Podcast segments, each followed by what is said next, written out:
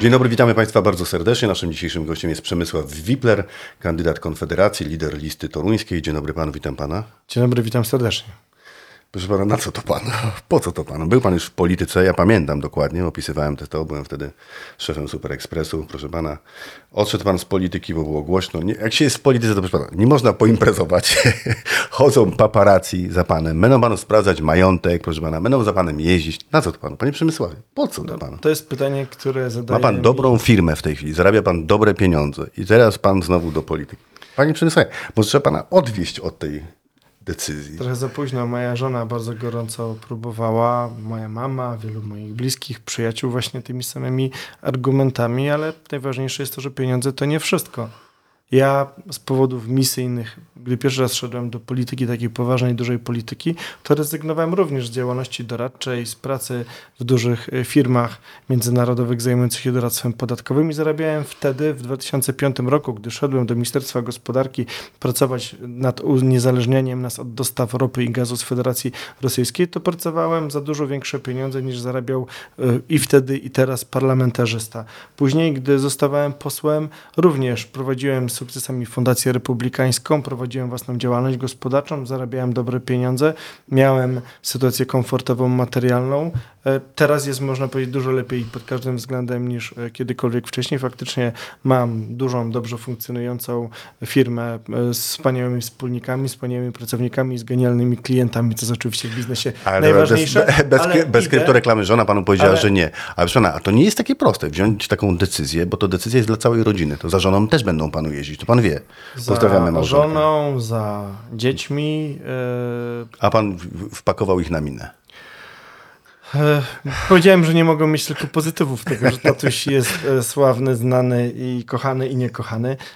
Także nie ma, że można tylko korzystać i być do przodu. Czasami trzeba z tego, że jest się rodziną, ponieść pewne koszty. Mam nadzieję, że nie nadmierne dla mojej rodziny, ale przede wszystkim robię to właśnie dla dzieci. Mam 5 dzieciaków, moja najstarsza córka ma 17 lat, za rok pójdzie na studia, druga za 2 lata, trzeci syn idzie za chwilę do szkoły średniej. Są dzieciaki, które zastanawiają się, co zrobić ze swoim życiem. Czy wybrać taką ścieżkę edukacyjną i rozwoju życiowego, żeby w Polsce później żyć, pracować, prowadzić firmy, zakładać rodziny, czy myśleć o tym, jak wielu ich przyjaciół dobrze wykształconych, mających takie możliwości, bo nie mamy żadnych barier finansowych, żeby wybrać studia w Stanach najlepsze, żeby w Anglii i wyjechać za granicę. Wow, to się może nie spodobać wielu Polakom, to co Pan mówi. A dlaczego się może nie spodobać? Bogaci są tacy, wie Pan, jak ktoś jest zamożny, to się da. Ale ja uważam, że ludzie nie powinni pójść do polityki z pozycji, nie wiem, starszego specjalisty w Miejskim Ośrodku Pomocy Społecznej albo z bycia osobą, która jest makijażystką prezesa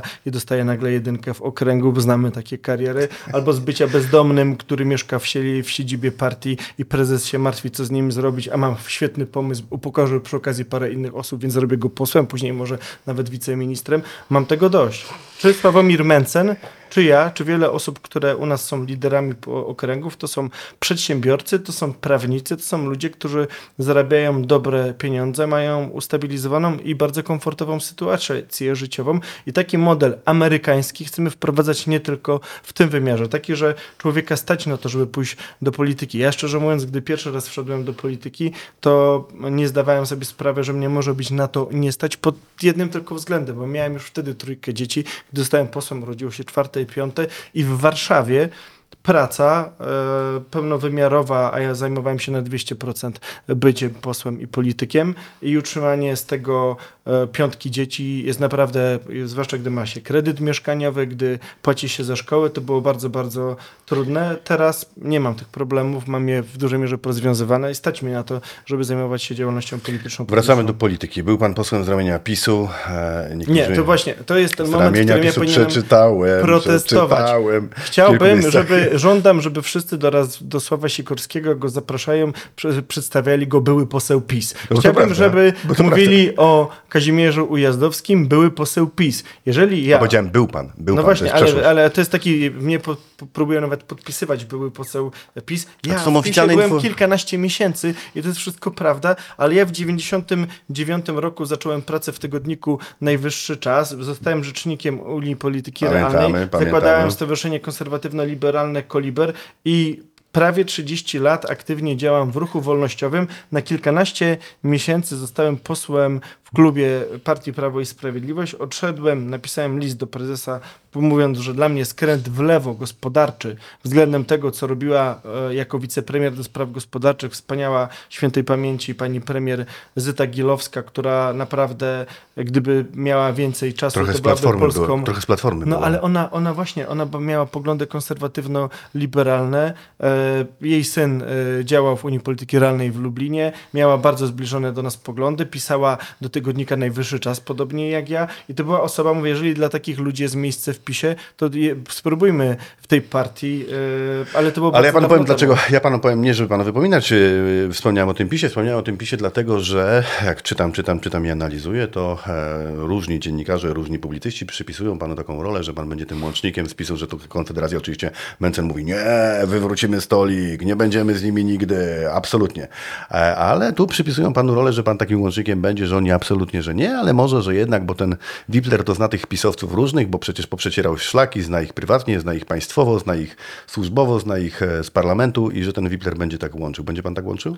Prywatnie znam również i służbowo, i koleżeńsko posłów Lewicy, posłów Platformy Obywatelskiej, posłów Koalicji Polskiej, Polskiego Stronnictwa Ludowego. Proszę nie uciekać od pytania. Ale nie uciekam od pytania. Nie będę żadnym łącznikiem. Ja na to pytanie w ostatnim tygodniu wielokrotnie odpowiedziałem, ponieważ nie będzie czego łączyć. My mamy poczucie, że będziemy i mamy przeświadczenie, że będziemy formacją, która przełamie na polskiej scenie politycznej podział, który trwa od 18 lat. Ale już teraz, w tych wyborach? Sądzi pan, że możecie zdobyć 35%? Nie, sądzę, że będziemy mieć mocny, kilkunastoprocentowy wynik. No to nie będziecie rządzić. Nie będziecie rządzić, bo mówi pan, że z PiS-em nie i z Platformą nie. Nie da się sformułować rządu bez nas, albo powstanie rząd mniejszościowy, który co posiedzenie parlamentu będzie musiał prosić nas albo kogoś innego poparcie konkretnych projektów ustaw.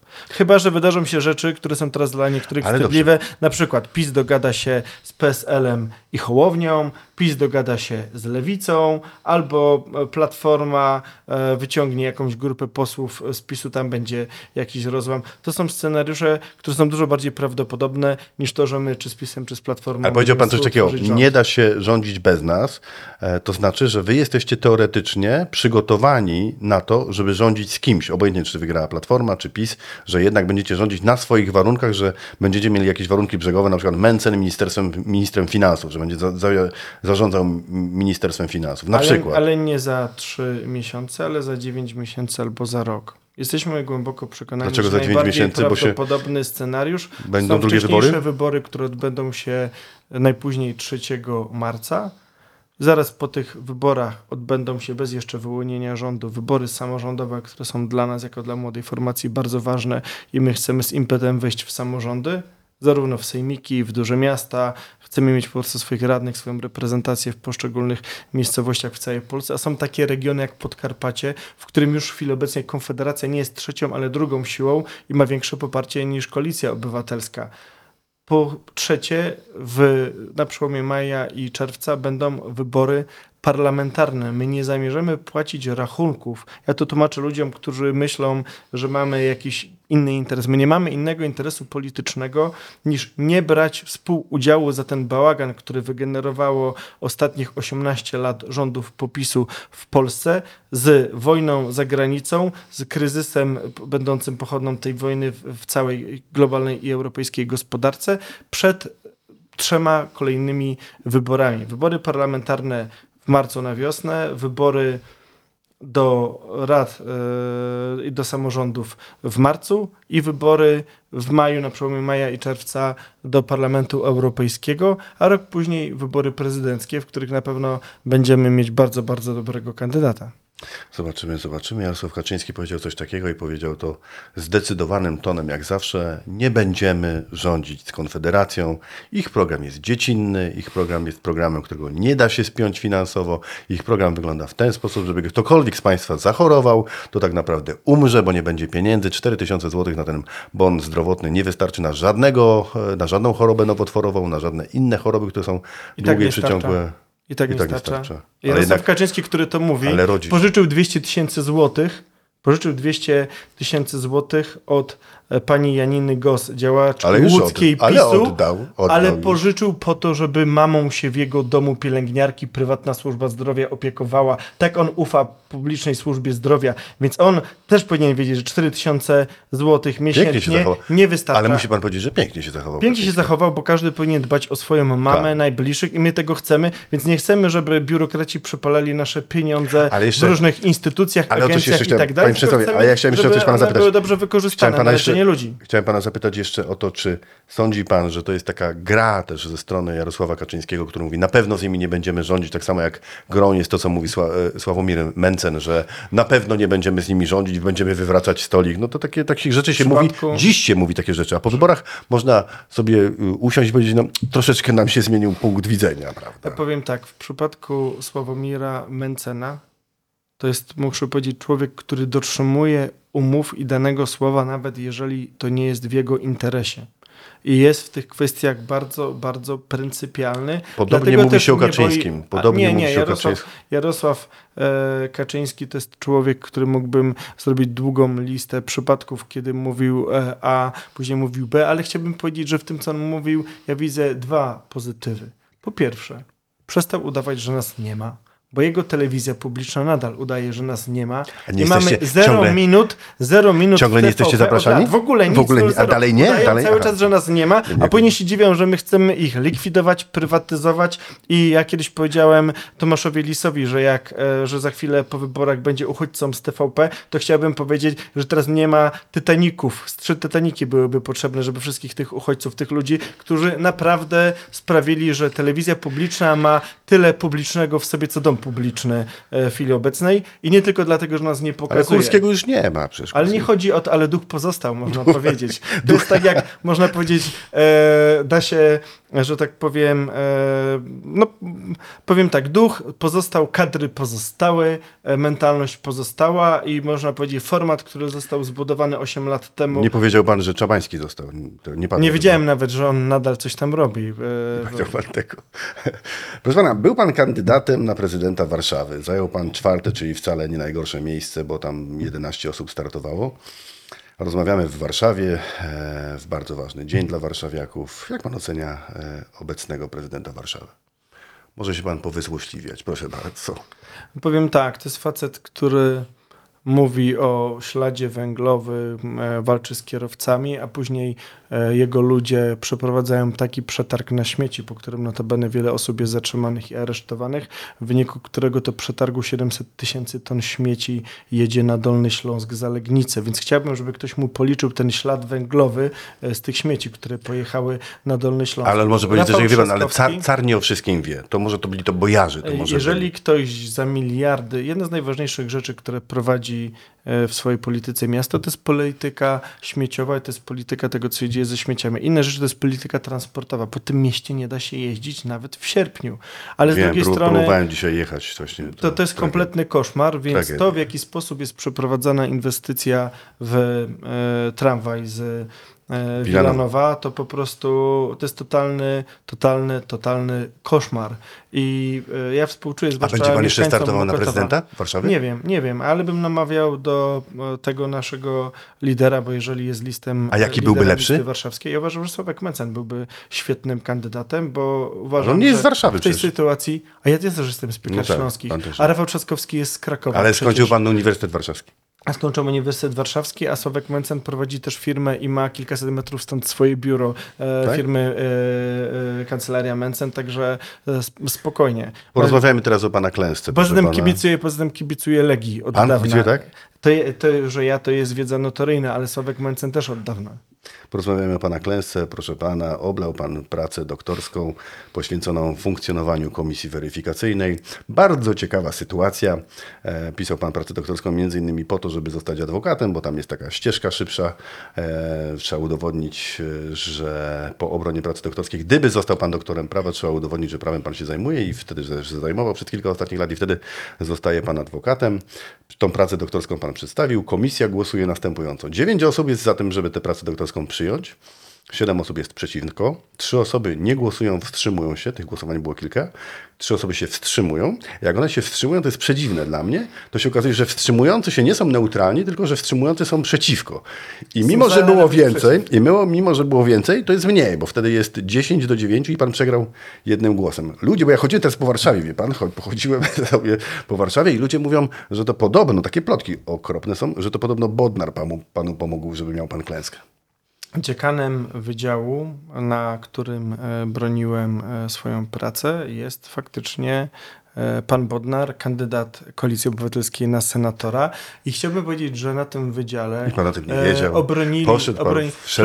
Wszedł pan do jaskini wilków. Ja 3 lata czekałem na recenzję mojej pracy, co jest samo w sobie skandalem. Z różnych tam powodów zmieniano mi recenzentów. 3 lata czekałem, gdy ja składałem pracę, tam nie było pana Bodnara, on był jeszcze rzecznikiem praw obywatelskich. Ale chciałbym powiedzieć, że tak, to jest dobre pytanie, bo dzisiaj składam odwołanie, ponieważ po pierwsze robiono mi tak zwaną obronę hybrydową, co jest niemożliwe, bo obrony hybrydowe to znaczy, że część osób jest fizycznie na sali, a reszta sobie siedzi w online i łączy się przez jakiegoś Zooma czy przez jakiś inny system i można powiedzieć siedzą, nie wiem, we Wrocławiu, w innych miejscach i stamtąd się bronią.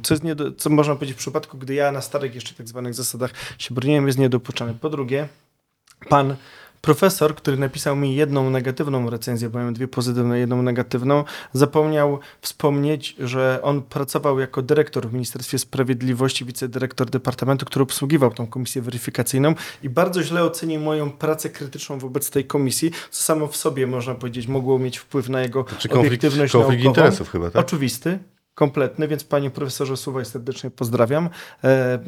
Po trzecie, zresztą łatwo wygooglać, pisał ekspertyzę, analizę dla Ministerstwa Sprawiedliwości, więc można powiedzieć, mogło to mieć pełnego obiektywizm. Po trzecie, i to jest absolutnie ważne, istotne, w ogóle nie przyszedł na moją obronę i tylko przeczytano mi jego recenzję, nie dano mi szansy się do niej w ogóle odnieść. Po czwarte, 5-krotnie powtarzano głosowanie w online, bo system nie działał. 5-krotnie. I 4 czy 5-krotnie powtarzano. Jednocześnie może ktoś osoby wiedziały, jaki jest wynik i mówi, nie działa, powtarzamy i za 5. razem wyszło, że wygrałem 1 głosem, więc że tak powiem... Czy głosujemy tak długo? Absolutnie. Aż się uda. Jest zasada, że nieważne kto...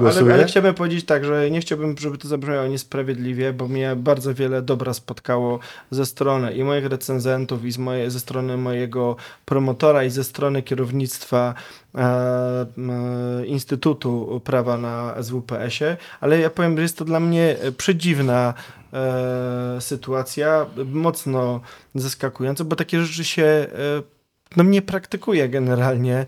To jest turbo dziwna sytuacja. No i można powiedzieć, w pewnym momencie padały słowa, że trzeba pokazać, że nauka jest na zawsze, a polityka tylko na chwilę.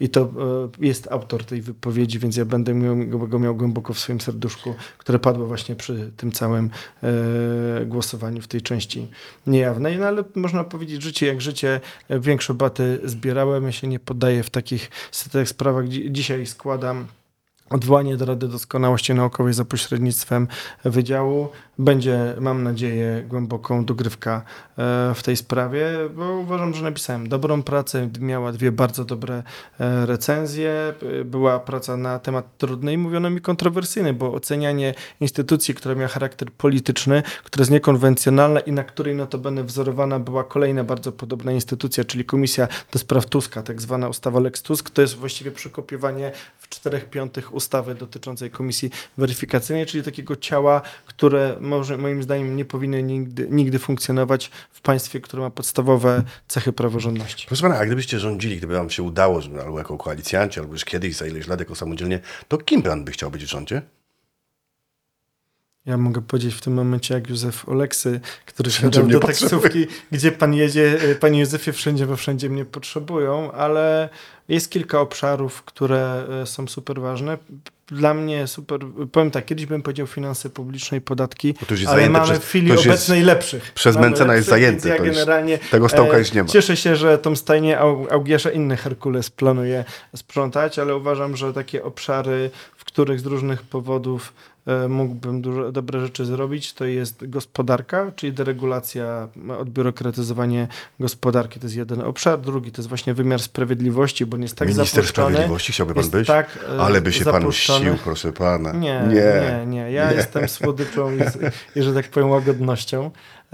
I moim zdaniem my potrzebujemy teraz nie rozliczeń i mszczenia, ale przede wszystkim co, na czym emocje buduje w olbrzymiej mierze właśnie na przykład Donald Tusk, ale my potrzebujemy zmian systemowych, których on nie prezentuje. My jesteśmy atakowani za nasz program, a nikt z opozycji ani rząd nie przedstawia. I sprawiedliwość, trzeci obszar, który absolutnie uważam, że mam kompetencje i bym się bardzo dobrze czuł, to są kwestie związane z klimatem i energetyką, bo tutaj można powiedzieć, to jest trzeci obszar najtrudniejszy. Przez Jakuba Wiecha chyba jest zajęte. Zobaczymy. Bardzo ale panu jest dziękuję. Dziennikarzem, nie politykiem. Bardzo panu dziękuję. Naszym gościem był Przemysław Wipler. Kto wie, czy nie przyszły minister sprawiedliwości? Kto wie? Pozdrawiam. Bardzo dziękuję za dzisiejszą rozmowę.